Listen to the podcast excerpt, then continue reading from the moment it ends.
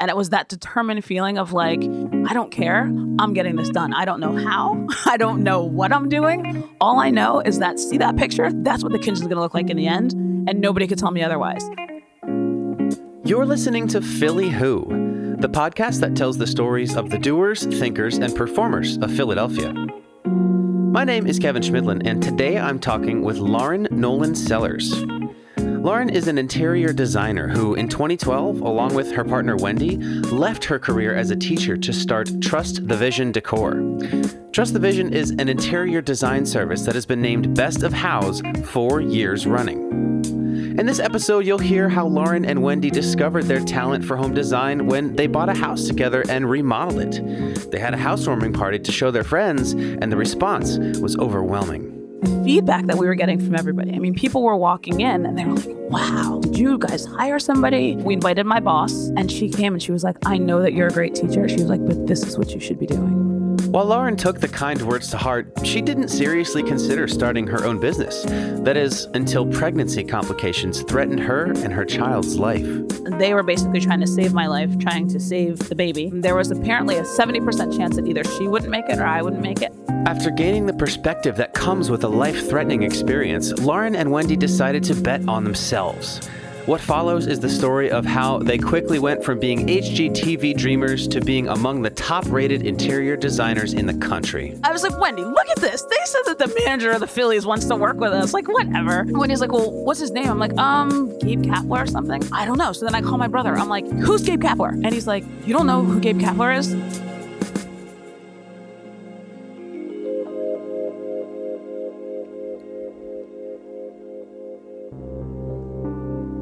When Lauren and Wendy Nolan Sellers began remodeling their home in 2010, they had no idea that they were two years away from having their own interior design company.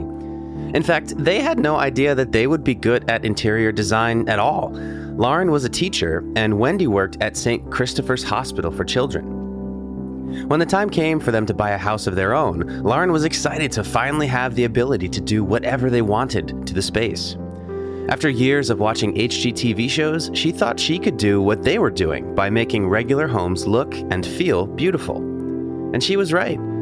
But before that, well before Lauren and Wendy transformed their lives by transforming their new family home, Lauren grew up in a much bigger family, one that is actually still growing to this day.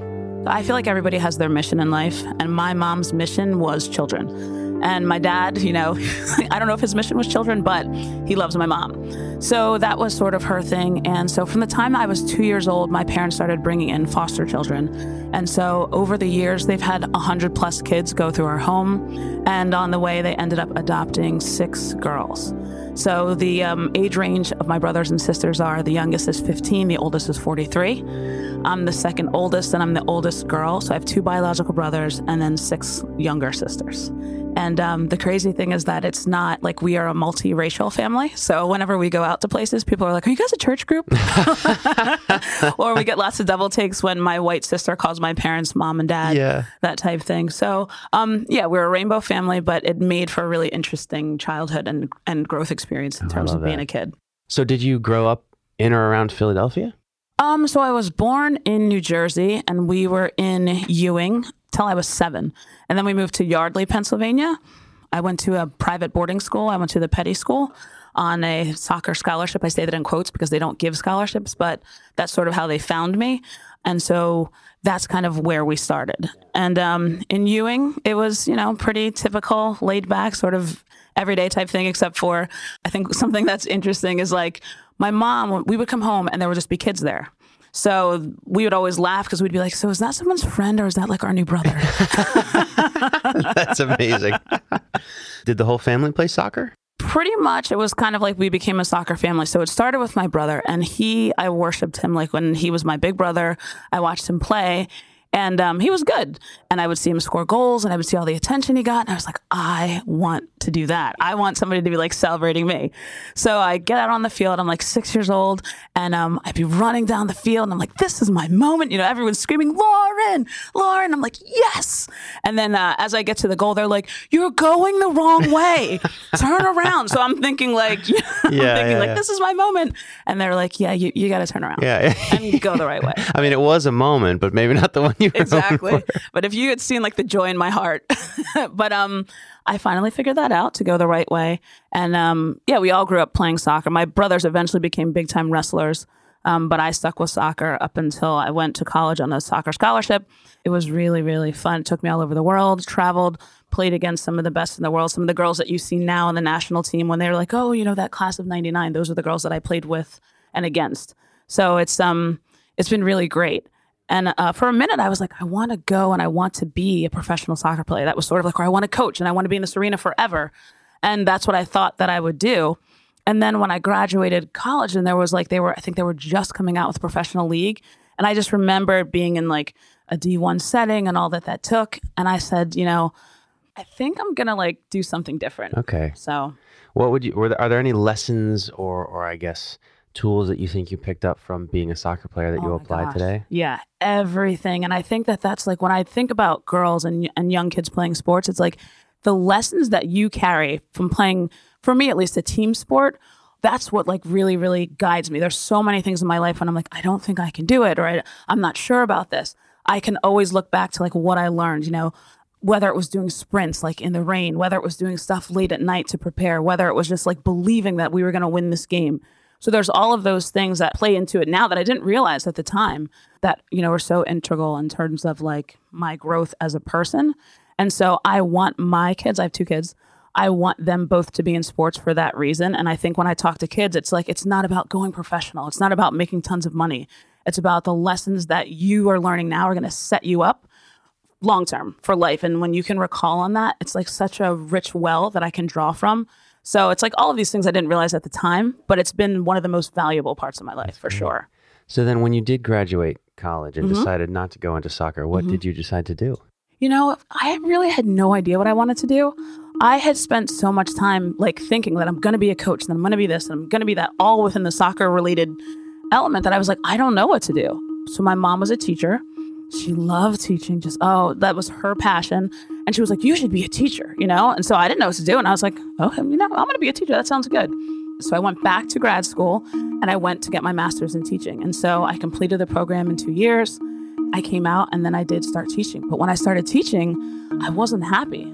I remember the kids were taking a test. And I loved my kids, you know what I mean? I had good relationships with my coworkers and but it, it wasn't my passion. I remember they were taking a test and I was walking around making sure like no one was cheating, that sort of thing. And I looked out the window and I just thought, God, there's a whole world out there and I'm missing it because I'm not doing what I'm meant to do. I'm not doing what I'm supposed to do. And I don't know what that is, but I know that it's not teaching but I don't know what else to do. This is what my degree's in, and I was scared to do anything else because everybody says you go, you get your degree, and then you work in that field. And I had no idea how to break out of it. But like I'm fast forwarding now, like, you know, where I'm out of school. I've met who eventually would be my wife, and we are looking to buy our first house. And so we got married on our honeymoon or on our honeymoon slash wedding because we did it all together. I was watching HGTV and I was like, oh my God, like what are they doing? I love this. And this was back when they did design shows and not all flipping. And I was like learning from the people who were on there.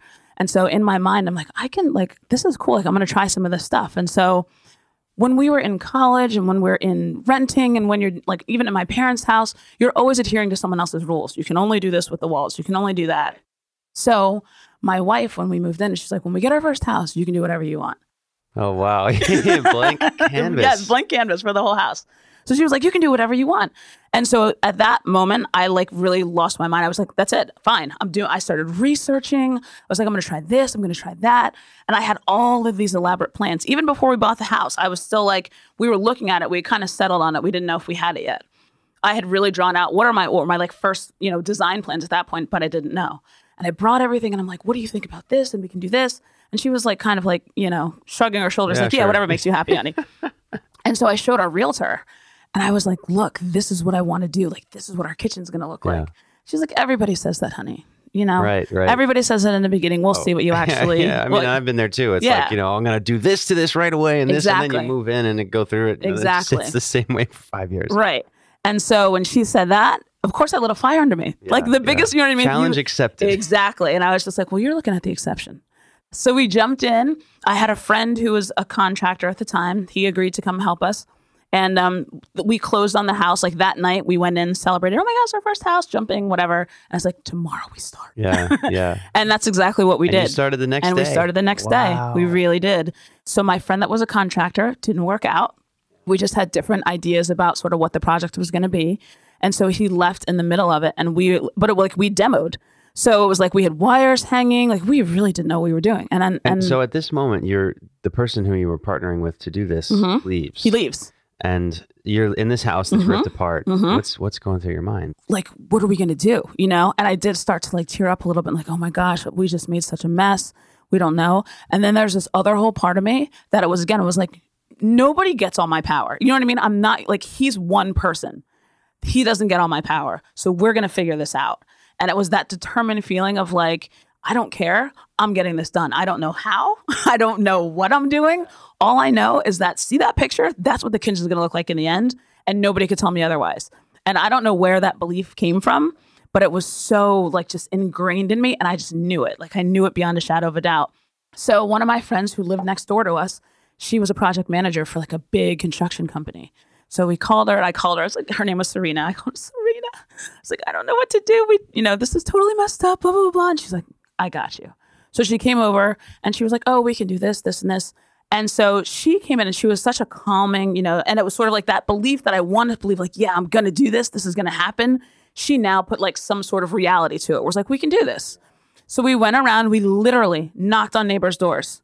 Do you have a saw? Do you have a this? They were like, You guys are crazy. Don't get hurt. Don't sue us if you chop off your hand. But here you go. use this thing, like, before I hand it And we were like, No, we don't, but give it to us anyway. And literally, with borrowed tools, we started renovating our house. And it was friends, and it was Serena, and the guy's name was Mitch, and it was me and Wendy. And I mean, we worked for four months every single day. And so we ended up putting in a pass through, a breakfast bar. We remodeled the kitchen, put granite in, refinished hardwood floors. All of a sudden, we went from not knowing what we were doing to having like this house that was done. And almost this tribe to help you Yes to help you make it happen. definitely the support system was crazy and like even my dad and and my mom they were there trying to do whatever they could do um, my brothers and my you know my sisters everybody was there and we just and we got through it so fast forward we finished the house and i was like oh my gosh this was the most exciting experience of my life like this trumps everything that i've done i'm i'm in love that's it i'm done like sort of like marrying wendy like it was you know what i mean i was like i'm done this is what i want to do but I had no idea how that was going to get parlayed into a business. Yeah. So then you have this new beautiful space that you love. hmm Did you then start showing it off? Like, Well, what happened is we threw a huge housewarming party. yeah. We had over 100 people, but the house was small. The house was only like 1,200 square feet. Wow. Hundred Yeah. people. That is a party. Well, yeah. What we did is we broke it up into shifts because, so like my parents are pretty conservative and I am gay and I, you know, so like that doesn't always mix Yeah. with their friends and sort of how all that works out. So what we did was we were like, let's have my parents and like the family friends in the morning. Then we'll do our work friends in the afternoon. And then we'll do our friends that we can get kind of crazy and, and rowdy with in the evening. I love that. Yeah, so it was an all day party. It started at 10 in the morning and it went through when we sent out the invitations. It was like whoever it was, we just put their time in the invitation. And, you know, the people in the morning, with the exception of like my brother, he stayed all day, but everybody else kind of, you know, milled through. But what was happening was the feedback that we were getting from everybody. I mean, people were walking in and they were like, wow, like, you know, did you guys hire somebody who did all this? And of course, you know, our chests are puffed out. we're Yeah, like, it yeah. was us. You know, we did this. So then people were, you know, oh, well, I'm doing this in, in my house. Like, do you, what do you think about this? And they were starting to ask advice. And I'm like looking behind my shoulder, like, you talking to me? They're asking me advice. Like, I was happy with it, but I didn't know that, you know, the feedback from other people. And so, like I said, we invited work friends. So at the time, I was still teaching and working in education. And one of, we invited my boss, and she came and she was like, I know that you're a great teacher. She was like, but this is what you should be doing. Wow. And so That's the- incredible. Yeah. You must have been floored when she said that. obviously I remember the line. Yeah. Sometimes I tear up when I think about it, and like now that we're on this road, because I still talk to her, I'm just like, like saying that statement changed my life because it was somebody who knew me as a teacher, was my boss, and still was like, this is where I can tell, like, this is where you need to be. This is what you should be doing. After that, I was kind of like, wow. But it wasn't like, so now I'm starting a business. yeah, okay, well, Right. you know, I here's my resignation letter. said- exactly. While you're here. Yeah, yeah, yeah. it wasn't like that at all. No. So um, she said that. And, you know, I really was like, oh my gosh, like maybe this could really be something.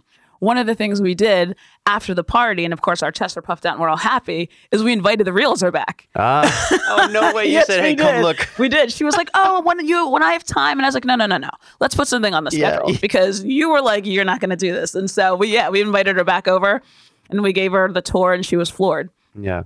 So I was like, yeah, like this could really be something. And I had this in my heart. And then because I didn't know anyone, didn't know how to do anything. And it was so funny because my dad was always like, own your own business. Like he would always preach it to all of us. You guys need to own your own business, have your own thing, da da da da. And my mom was the total opposite. Get a job, get that education, and then that's going to take you where you want to go. So my brothers followed my dad in terms of they were pursuing entrepreneurial things. And I would say to my dad, Dad, if anyone's going to be a business owner in this family, it's not me. I'm going to go the route of just like getting a job. I like the security of a check. I like that I have this like steady financial piece coming in. And I was like, so talk to the boys. I'm not really interested. And um, obviously, it's sunk in somewhere. How, how fun. It, you know, it's that is actually a common theme in past guests. that Really? so many folks who are, you know, changing the game in different fields. They're like, the one thing I swore that I would never do is this. Mhm. and now I'm doing it and I'm loving it. yeah. So, how did it progress? How did you start then providing these services to other people? Was it, I imagine, friends and family at first? So I went back into hiding after that whole thing. I was like, oh my God, she said I can do it and I can do it. And oh my gosh. I was like, but I really can't do it. Right, that was well, so nice of her to say. Yeah, yeah. But the Right. first instinct is, oh, not me. Like, oh, that's Yeah. that's a great thought. But Right. let's be real. Exactly. And that's what it was. So I went back to teaching. But in my heart, it was always cooking. I was always watching HGTV. I was always like going to the mall. I'm like, that stone and that store is beautiful. I don't know how they did that. And so I was obsessed with it, but not obsessed enough to actually make a move. I was too scared. So what happened was at this time, I was like, well, we need a house and now we have a house, so we need a baby. Yeah. and yeah. and Well, so duh. yeah of course that's the you know the next natural step and i'm thinking like this is going to be so easy like let's get the bassinet ready let's start picking out the nursery colors i'm going to be pregnant like next month we're going to go and we're going to just do this so what happened was we went to the doctor and i walked in and they were like you know let's do an evaluation and exam they're like oh you have like a 10 centimeter cyst on your ovary and so before we can even start any sort of fertility with you um, you're going to need to have surgery so I went in. So that's how it all started. So I was just like, wait, what? And like, Wendy listened to the rest of the appointment because whenever I get shocking news, I like go deaf and I didn't hear anything else that was said. So um, they were like, we don't, you know, it couldn't be, but like it's 99% that it is. And it was. So it turns out, long story short, that I had stage four endometriosis. I had, it's when like cysts and things grow on your reproductive organs. So they were like, we're going to try and salvage your ovary and fallopian tube, but there's a good chance you're going to lose it. I ended up having to go in and they were like, yeah, we, we couldn't salvage it.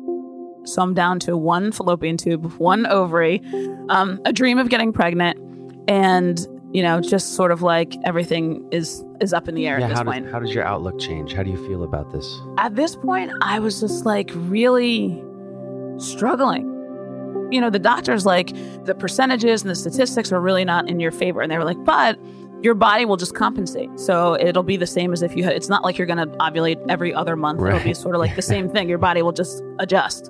But they were like, you know, but with endometriosis, it's really hard to get pregnant. So I'm like, oh, like, oh my gosh. But once again, instead of being like, well, it's not going to happen, even though I, I mean, I had moments of that all the time. I was just like, I'm just going to like pray. So I grew up, I told you, like in this pretty conservative Christian home. I went back to like God. That's like what I knew. That's what I was raised with. And even the thing with like being gay and all that kind of stuff, there was like a lot of inner work that I had to do. After that surgery, after another surgery, we were going to go to IVF, which was very expensive. And I was just like, you know what? We have this like one vial. Let's just go back to the doctor and let's just like see what happens. So we were literally on our way to our friend's house down in DC. And I like happened to be ovulating. I'm like, why don't we just swing by the clinic and like do this and like keep going? And that's how it went. And that was the time I got pregnant. No it worked. medicines and, and it and it worked. And so I'm like, oh my God, this is real. But then you think it was so hard to get pregnant, right? And you're like, I'm so happy. But then it also turns to worry because you're now like, what if something happens to the baby? Am I okay? Look, I've you know been shot up with medicine, even though I got pregnant on a natural cycle. Like, is everything okay? So you're constantly wondering that. So it just switches from like I'm worried about getting pregnant, and I'm worried about like carrying to term. So I'm this is all going somewhere. I promise you. Yeah, no, no, that's great. So I go through about week 10. I'm going up, I'm still teaching. I'm going up to my classroom, carrying stuff up. It was like a Friday, and the kids, like, it was like a prize day for them. So I had prizes, and it was heavy. And I carried some stuff up the stairs, and I got to the stairs, and I felt like really woozy. And I'm like, what's going on? I feel woozy. And I told just a few close coworkers really early on, like, hey, guys. And so um, I went into my classroom, and I started to shake uncontrollably one of my coworkers came in and she was like, Are you okay? And I was like, I don't know. It feels really strange. And she was like, Oh my God, I'm getting the principal and we're going to call an ambulance. So they took me. I'm calling Wendy on the way. Wendy leaves work. She comes to meet me. Um, and they're like, Everything's fine. We don't really know why you're shaking. So we're going to send you to this. 17 doctors later, nobody could figure it out. But when I would do it, it was like I would get really tired. I would shake and then I couldn't do anything. I would just like lay there. So I couldn't work. So I had to go out on disability. And you didn't know why? Never found out. Never found out. People thought I was faking. Like I'm like, how? Who fakes this? You know what I mean? Like this is so random. When when this would happen, Mhm. you would just your body would just start to shake. It would just start to shake. Like I'm sitting here with you right now. It would just start, yeah. and the whole thing, and Yeah, my yeah. head would just go, and I couldn't control it, and I couldn't And, stop. but you were just completely coherent and aware. And I'm just like, I don't know why. And I would just be really strange. tired. That was the only thing. And that's what they said. They're like, pregnancy does strange things and we don't know everything. That's sort of like how they left it. Like, we don't think it's going to kill you. right. Um, we don't think it's going to hurt the baby. It sucks, but you're just going to have to ride it out. Home. And that's what I did. So I was on the couch from week 10 to week 36. At that point, I found out kind of like who my real friends were because I was on a lot of people because I was social and out and doing Yeah. things. But when, you know, I had to sort of step back from life, a lot of people just went on with life, which I'm not mad at them. I don't blame them. But the people who really were in my corner were coming and checking on me and around and all that sort of thing. And so I, my whole thing still was just like, I just want the baby to be safe. So, long story short, I get to that final day, like I'm ready to, you know, I'm, I'm full term, well, almost full term, one day from full term. Yeah. I go for my 36 week checkup. Um, and as it gets closer, you go more often and more often and more often. So I walk in and they're like, and like before this, I had been like swollen and, but I still thought it was kind of like normal pregnancy stuff. And so I went into the doctor and they were like, yeah, there's protein in your urine. This is a sign of preeclampsia. So when I was home watching TV for a million hours a day, because I was by myself and shaking, I would watch all these pregnancy shows and I saw all the different complications that can happen. I'm like, well, the one thing I don't want is preeclampsia because that sounds really bad. It results in high blood pressure, but I guess it's when like the vessels are not pumping enough blood through fast enough. So the pressure builds up and then it's really extremely dangerous. Like it causes strokes, it causes death, and all that sort of thing. So preeclampsia can lead to like a multitude of other things. And one of the most dangerous is you can start to go into multi-system organ failure. In that case, you can die and the baby can die. This is incredibly dangerous condition. Incredibly dangerous. Wow. I ended up going into kidney failure during all of this process. And they were basically trying to save my life, trying to save Cameron's life, the baby. Um, there was apparently a 70, 70% chance that either she wouldn't make it or I wouldn't make it. And we both made it. So we were in that Wow. 30% Wow. that made it. Managed to survive that and was out on disability, enjoying Cameron, enjoying motherhood, trying to adjust to the surgeries. Ended up having a- an emergency C-section. Then it came time to like go back to work, and that was where it was like, okay, you almost just died. You have this miracle child with one ovary and one fallopian tube. You have all of these things that are just like said it's impossible. So right now, you're gonna go back to your job where you know you're not happy, but they're nice to you, or you're gonna follow your freaking dream. It's like it's time to put up or shut up. So it was a very clear fork in the road where it's like, what are you gonna do? I turned to Wendy and I was like, can we really do this? And Wendy's like the most supportive partner in the world. And she was like, like, let's yeah, let's do this. Let's give this Give a it a shot. shot, right? Exactly. She's My like, let's give this a After shot. After all this, you have to. Yep. So sitting in the dining room table, that's where Trust the Vision Decor was born. I called my boss and I was like, yeah, please don't hold my position. Like, I'm not coming back. And I hung up the phone and I was like, what did I just do? like, what did we just do?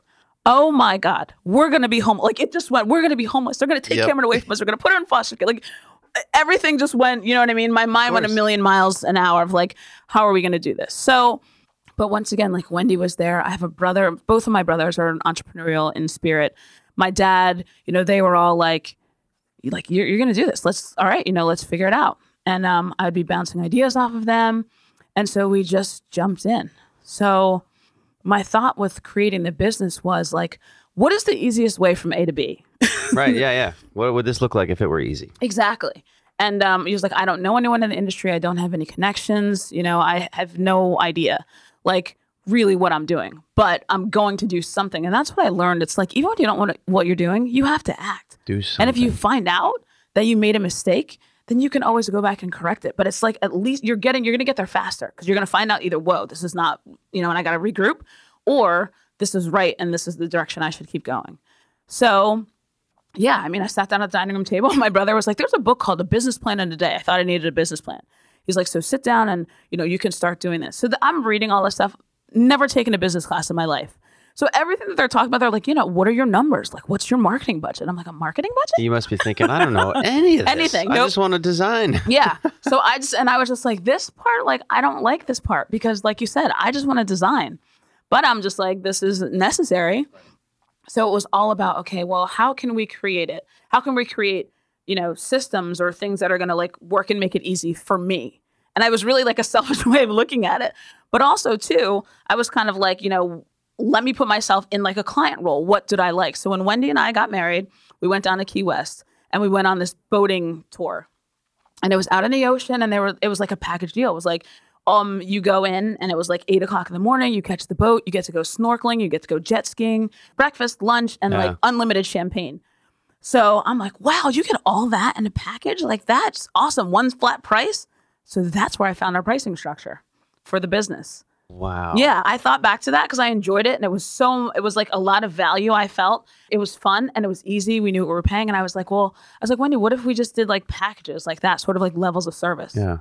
And so that's where sort of our systems came from. But it was all like, what did I really enjoy when I was kind of the consumer?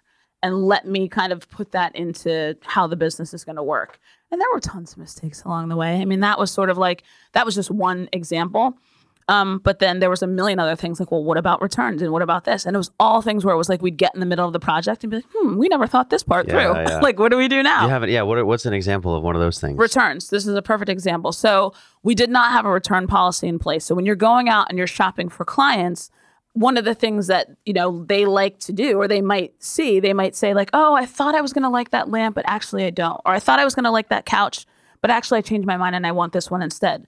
So I because there was no recourse and I was like, "Oh, okay. Well, I have to go change it." So then I'm running back to the store, "Hey, the client now wants this and the client now wants that.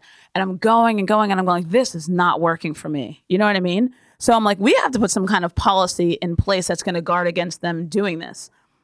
And so we did. We just were like okay you know you can have up to an edit of like one or two items you know and, and it fluctuated depending but we were just like one or two items and then after that we're going to charge you an hourly rate so you get all of this in the package but if you go outside of this and this is like multiple returns after I showed you what's going to be in the project and you're changing it, then you know there's going to be you're going to have to pay for that. So it made people think twice, and lots of times they were like, you know what, I can live with Yeah, on second thought, I love it. Yeah, right, great. exactly. So, talk about the transition. So, was it gradual that you went from sort of zero, that moment at the dining room table, to doing full rooms and full designs, or was it like sort of a build up type thing? So yeah, it was definitely a build up, but it was like we hit the ground running in terms of like we made our little packages and we were ready to go. Like, oh my god, we have a business. Like we're done. That's it. And so they were like, well, what about being incorporated in an LLC? And we're like, well, we'll get to that stuff. And my brother's like, well, you know, I just bought this brand new apartment.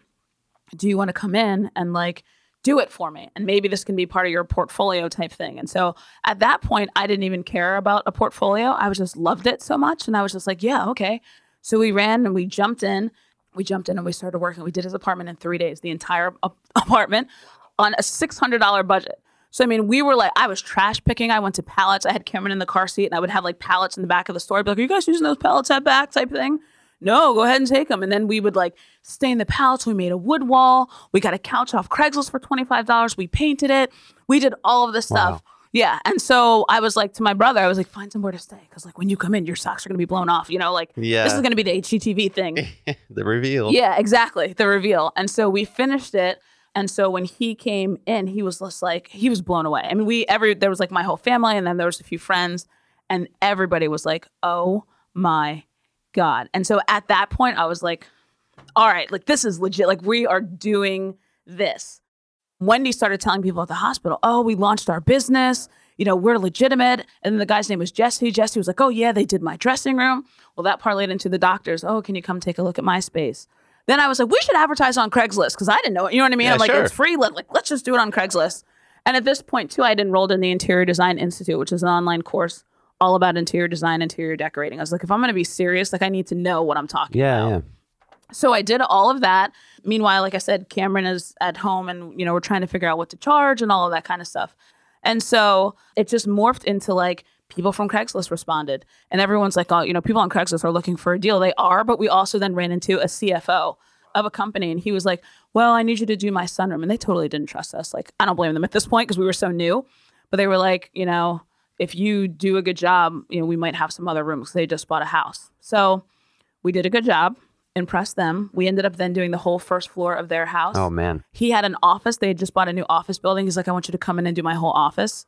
Um, the doctors, we knew them. Like they, these were the first people that we had no relationship with. I met him at a networking thing, and he was like, "Come on in." I'm like, oh my god, we are so big time. Yeah, you know yeah. what I mean. But You I was so it. scared to death because I really didn't know. His wife was not happy. She thought their living room was fine. So when we came in, she was not very receptive. But at that time, I'd been pouring, in addition to pouring into like decorating in the course, I'd also started professional development. So one of the things that my younger brother was very into was, I mean, personal development. So he was like, you need to read, you need to be listening to podcasts, you need to be, you know, you need to start building up your mindset.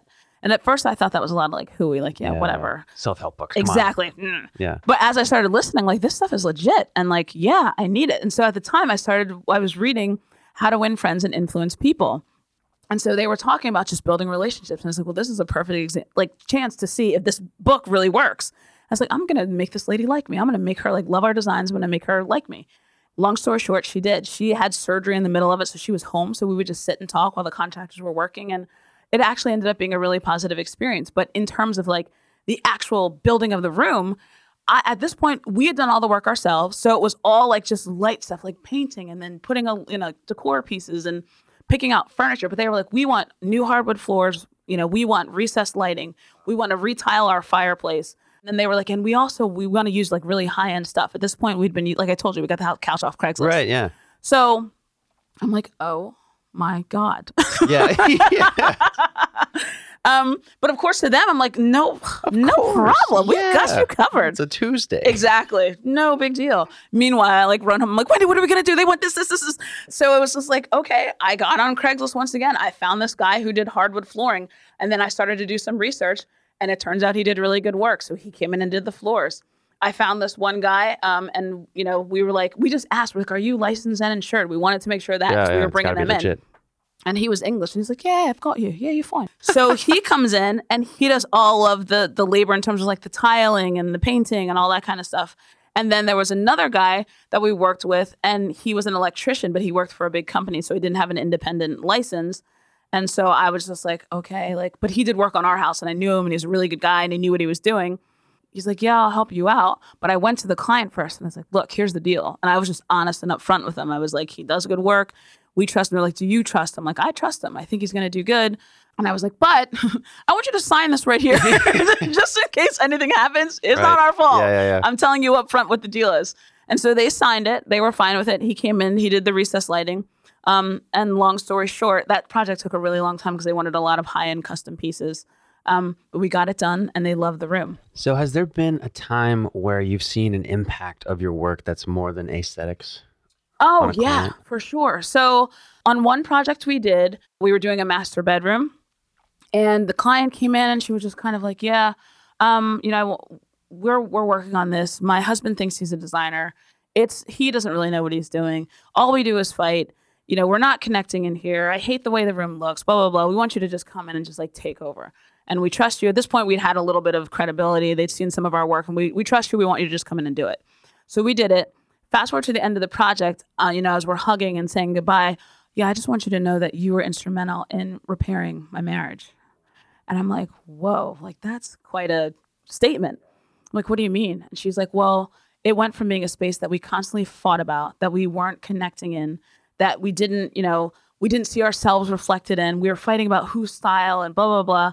And she's like to a place where it's tranquil. We can connect, we can talk, we see ourselves reflected. It's us. It's this balance that we didn't have before. And she's like, I didn't anticipate it, you know, having this big of an effect on our lives, but it really has. How did you feel when she was telling you that? I thought at that point, in the moment, I was just, of course, like, wow, thank Yeah, you. yeah. That's great. But then as I thought about it more, I'm like, you know, as a decorator and a designer, that's the true value that we offer to the world. It's not just about, I can make a room look pretty. You know, it's about, I can create a space that you're no longer ashamed of so that you feel comfortable hosting the next holiday dinner and you can see the aunt you haven't seen in 15 years. You know what I mean? Wow. I'm the person who's going to give you an office space where you felt so cluttered and so overwhelmed you didn't know what to do. And now you can get your creative juices flowing and you're going to open up opportunities for yourself and you're going to get inspiration because you now have the space that is conducive to what you want. And I've had those kinds of calls throughout the years. And I feel like when you own that, because people are always nervous about like, what do I charge? And how does this work? And they're not going to pay me for that. But when you walk around with the knowledge of like, no, that's what I'm really giving you. I'm giving you a pretty room, but there's all of these other things that are going to come from that.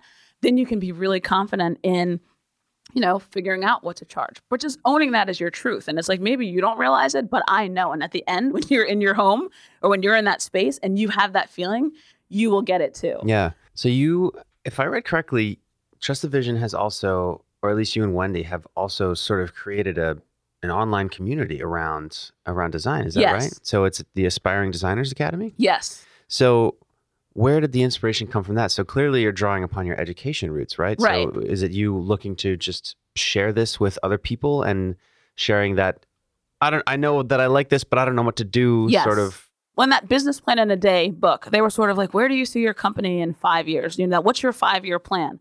And I always knew I wanted to find a way to give back because I'm just like, when I was out there looking, I couldn't find anything, you know, much like we talked about before, I couldn't find anything that was like specific to interior decorating or interior design that taught you how to build a business. I'm like, I know that I'm not the only one who's like, obsessing about design who's watching you know what i mean scandal but like looking at what olivia's apartment looks like. You know what i'm saying? Yeah. like i know that i'm not Yeah, the only yeah. person. And so i'm just like i didn't have any connections. I didn't but like this is the way i built my business. And like i said i was always like what's the easiest way from point a to point b? And can you do this? And so once we got our systems all figured out and that just was again a process of like well let's not do that again because that sucked let's change this or let's change that and once we got it down pat and it was like producing consistent results, we were getting more clients, we were getting the caliber of clients we liked, and the systems were working and we could use them for anybody. And so at that point, I was just like, well, now that we have systems that are in place that are working and that are producing consistent results, we can like formulate this into something and share it with other people. And so that's kind of where the academy was drawn. So it was always in the back of my mind, but I was like, I got to get my own crap together first before I can start teaching other people. But I want to be able to share you know what we're doing and will it work for everyone no will everyone you know adhere to what we say no but i'm like if you're looking for a way and you don't have any connections and you're brand new here's what you can do to start from the bottom up to build a business. And so like when i first started i was like if i can be like if my business can be like half as successful as like my soccer career i'll be happy because soccer took me really far. Like people would be like oh like what's your like pie in the sky dream? I'm like i don't know maybe to like be on tv or like walk into a, a store and like see my work in a magazine. And like that stuff is happening. You know what i mean? From the dining room table to that that's what's happening now. And i'm like so it's very much like if i can do it you can do Yeah. it you know You must be so excited to keep pushing this and to see how far it can go. Ex- I mean, the, it's like the sky's the limit, Right. you know. And the more the more personal work I do on myself in terms of mindset and things like that, and some of the mentorship and you know looking at investment differently and seeing like before I was afraid of investment, like oh I don't, we shouldn't spend money on that. To the point it's like oh my god, I get to pour this knowledge from this person who's this successful into myself. Yeah. Like that's a privilege, and to be able to, to surround myself with people who now think in that same way is life changing. That's amazing. That's amazing. And and I love to hear that you're sharing what you've learned. I think that's probably the, the best thing you could possibly do. And finding success like this is to, you know, help others who are in the same situation. I read that you recently worked with the manager of the Phillies. Yes. Gabe Kapler. Yes. So how did that come to be? Like, how did you find out that he was interested in your services? Sure. So this was another crazy story. It's like this time last year. Fast forward to like we've got Cameron, she's all grown up, blah blah blah. We realized how crazy the fertility thing was with me, so we started right again with Wendy. We're we're not going to waste time. Cameron is like 18 months old. We're going to do this. Fast forward, we'd been off and on the fertility train with Wendy for like 6 years. Wow. She finally gets pregnant. We're like, "Yay, oh my gosh, this is going to complete our family." And it's December and I get this message on houzz.com. Houzz is the biggest interior design network in the world. So I get this message Hi, I'm, I'm Gabe Kapler's business manager. We're interested in your services. He's coming to Philly. Would you be interested in like designing his space? I didn't believe it. I was like, someone is spamming us. Da, da, da. I was like, Wendy, look at this. They said that they want like the manager of the Phillies wants to work with us. Like, whatever. Wendy's like, well, what's his name? I'm like, um, Gabe Kapler or something. She's like, well, just write back just in case it's true. So I write back to her and she's like, okay, good. Da, da, da. And she starts like, I'm like, wait, this might be real. So I told I'm like, Wendy, this might be real. Like she's writing back and she's like giving us addresses and, and stuff. And Wendy's like, wait, what? And I'm like, I don't know. So then I call my brother. I'm like, who's Gabe Kapler? And he's like, you don't know who Gabe Kapler is? And I'm like, oh my God, that means he's big. yeah, he's like a huge baseball player. I'm like, so I should be really excited about this? He's like, you should be floored. And I'm like, what? Oh my God. So of course, Wendy and I are doing a happy dance, but she's like nine months pregnant. Right. So she's talking to me like, okay, well, like, let's move forward, blah, blah, blah. So I'm trying to write and impress her on these things and like lay everything out in a way. And so at some point she was like, yeah, we're not going to even look at any other designers. We want to work with you guys. So I'm like, oh my God. Must have been on cloud nine. I was on cloud nine, but I was still kind of like I still didn't really know like who he was. I was still like whatever. Wendy was pregnant, and I'm so in my mind, I'm like, this is amazing, but how are we gonna pull this off? Yeah. And that's the whole thing. Like I said before, like you just take chances. Just got to go for it. Exactly. So as we're talking to people, and we're like, you know, and I'm telling them, they're like, oh, you'll probably never meet him anyway because he's got this and that, and you're just gonna work with the staff, and like, don't be intimidated. It's gonna be fine. Long story short, we go out to like see the space, and they're like getting ready to move in. We knock on the door, and so me and Wendy, I'm just like, oh, they said he's never gonna gonna be here. Well, who comes walking down the stairs? No way. Yeah. Opens the door and he's like, Hi, I'm Gabe Kapler. And it's just like, you know, when someone's just like dripping with class. So we're looking, we're like, you know, reaching out our hand, hello, that type of Like thing. then- down. exactly. so he like turns around, he's like bounding up the stairs. We're following him. And then my mind, I'm like, Lauren, like, this is it. You know what I mean? Put your money where your mouth is. You said you've got these systems. You're talking to other people about them. Like now it's time to like put up or shut up again. One of those moments. And it was like be yourself, like own your truth, and like walk into this and like let's do this. So I'm like giving myself this pep talk, which again came from like sports and all that. Yeah. On the way up the stairs behind him. So he turned around and he's like giving us a tour of the space. And I just fell into it. I fell into that love. I fell into that mode where I was just like, yeah, okay. Like, and I just started talking with confidence about like what I would do and what I would change and what questions did he have and how is this going to function for him and what were his needs and all that kind of stuff. And we just vibed. I mean, we just hit it off. He's an amazing man. And he's like, my goal is like, I would love to have this done before I leave for spring training. The end of February, I'm leaving, but I would love to like be done before then. Remember, Wendy's pregnant. Yeah, that's right. That's right. And so this is the beginning of January. when we first went in, I think it was like December 17th or something, but we had So Christmas and all at the that holidays. point, it's kind of any day now. right, exactly. And um, again, it was just like, like we went home. We're like, we can't say no. Like we, this is the biggest opportunity that we've had thus far. Exactly. So we said yes, and I really took on the lion's share of like the term in terms of being in person Yeah. and there. And then Wendy did a lot of stuff on the back end at home. And we just told him up front, we were like, yeah, like obviously you can see, you know, she's about to give birth any day. We're partners. Like we just did the whole nine and we just were like really upfront with him. He's like, that's fine. Um, I was like, but we're like, I talked with Kamala, we're to get it done. Yeah. yeah. Like if I have to be here all night, we're to get it done. And whatever's necessary. And that's how I serve all my clients. I feel like if I don't know the answer, I'm to tell you, but I'm not to leave it at that. Right. And if there's something that needs to be done or, you know, something that needs, needs to be fixed, if I have to like get down and, and on my hands and knees and do it, or if I have to like call or whatever, that's the attitude that I brought to that project. And that's the attitude that I bring to every project. And that's the attitude that I try to bring with this, you know, the students who enroll in our course. right. So anyway, long story short, we're ordering, we're going back and forth, we're getting stuff together. And I did ask him, like, can you send me a couple of, of pictures of like what your style is? And I got two pictures because he was busy. His business manager sent it. I'm like, okay, this is what I have to go off of for this Yeah, whole yeah. huge condo. but we did it and like i did it like just in a in a day like i was just obsessed so like i did it like in a day i came and I, and like so when we came back to like go through his stuff with him i had i was like i've just been taking some notes and like here's a few ideas that i'm throwing out and he's like i love it i love it That must have been so great. It was really- it was. when he said that. Like, Yeah.